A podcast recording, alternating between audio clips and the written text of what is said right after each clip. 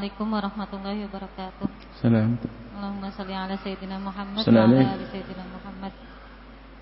Mau tanya Bu ya, kalau ada dua orang yang saling bersahabat, tapi tingkatan ibadah mereka berbeda-beda. Yang si A ibadahnya kuat, amal baiknya banyak, dan si B amal baiknya sedikit, dosanya yang banyak.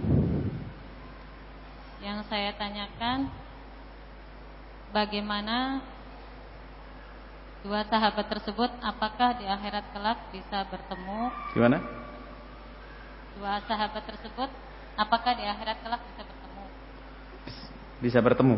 Iya, soalnya si yang si A pahalanya kan e, amal ibadahnya lebih banyak, dosanya sedikit.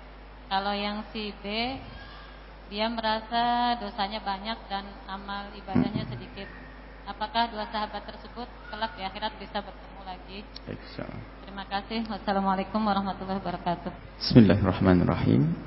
Orang yang kebaikannya sedikit, dosanya banyak, bergaul dengan orang yang kebaikannya banyak, dosanya sedikit mungkin. Kenapa tidak? Orang jahat dengan orang baik pun bisa bersahabat. Tapi yang perlu diluruskan adalah niat di dalam hatimu. Hai orang yang sudah baik. Apa yang ada di dalam hatimu di saat bergaul dengan orang yang tidak baik? Jika pergaulanmu dengannya adalah untuk membawanya pada kemuliaan, engkau selamat. Tapi kalau hanya bergaul-bergaul saja, engkau akan ke bawah. Kalau hanya urusan makan bersama, atau hanya karena urusan urusan ikut-ikutan arisan, atau macam, ah, ke bawah itu. Enggak punya misi. Jadi dudukkan orang tidak baik, tidak boleh. Kecuali ada misi kita menyelamatkan dia. Maka baru saya, Bapak, saya akan bergaul dengan dia karena saya punya tujuan. Kalau anda bergaul dengan orang yang di bawah anda dari kebaikannya, maksiatnya lebih banyak dari anda secara lahir, maka harus ditata hati. Saya bergaul dengan dia karena untuk menyelamatkan dia. Kalau tidak, kita akan ke bawah. Dan alangkah banyaknya orang bergaul dengan orang jelek, jadi je, jelek.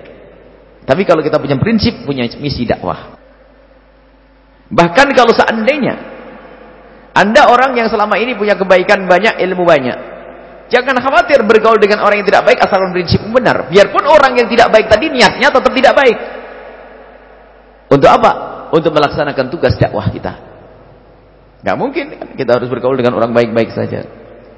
Nah, tapi mungkin kita bergaul dengan orang macam-macam untuk membawa mereka kepada kebaikan. Tidak perlu kita astagfirullahaladzim, saya tidak boleh bergaul dengan orang itu. Kenapa dia begini? Loh, terus siapa yang ngajak dia nanti?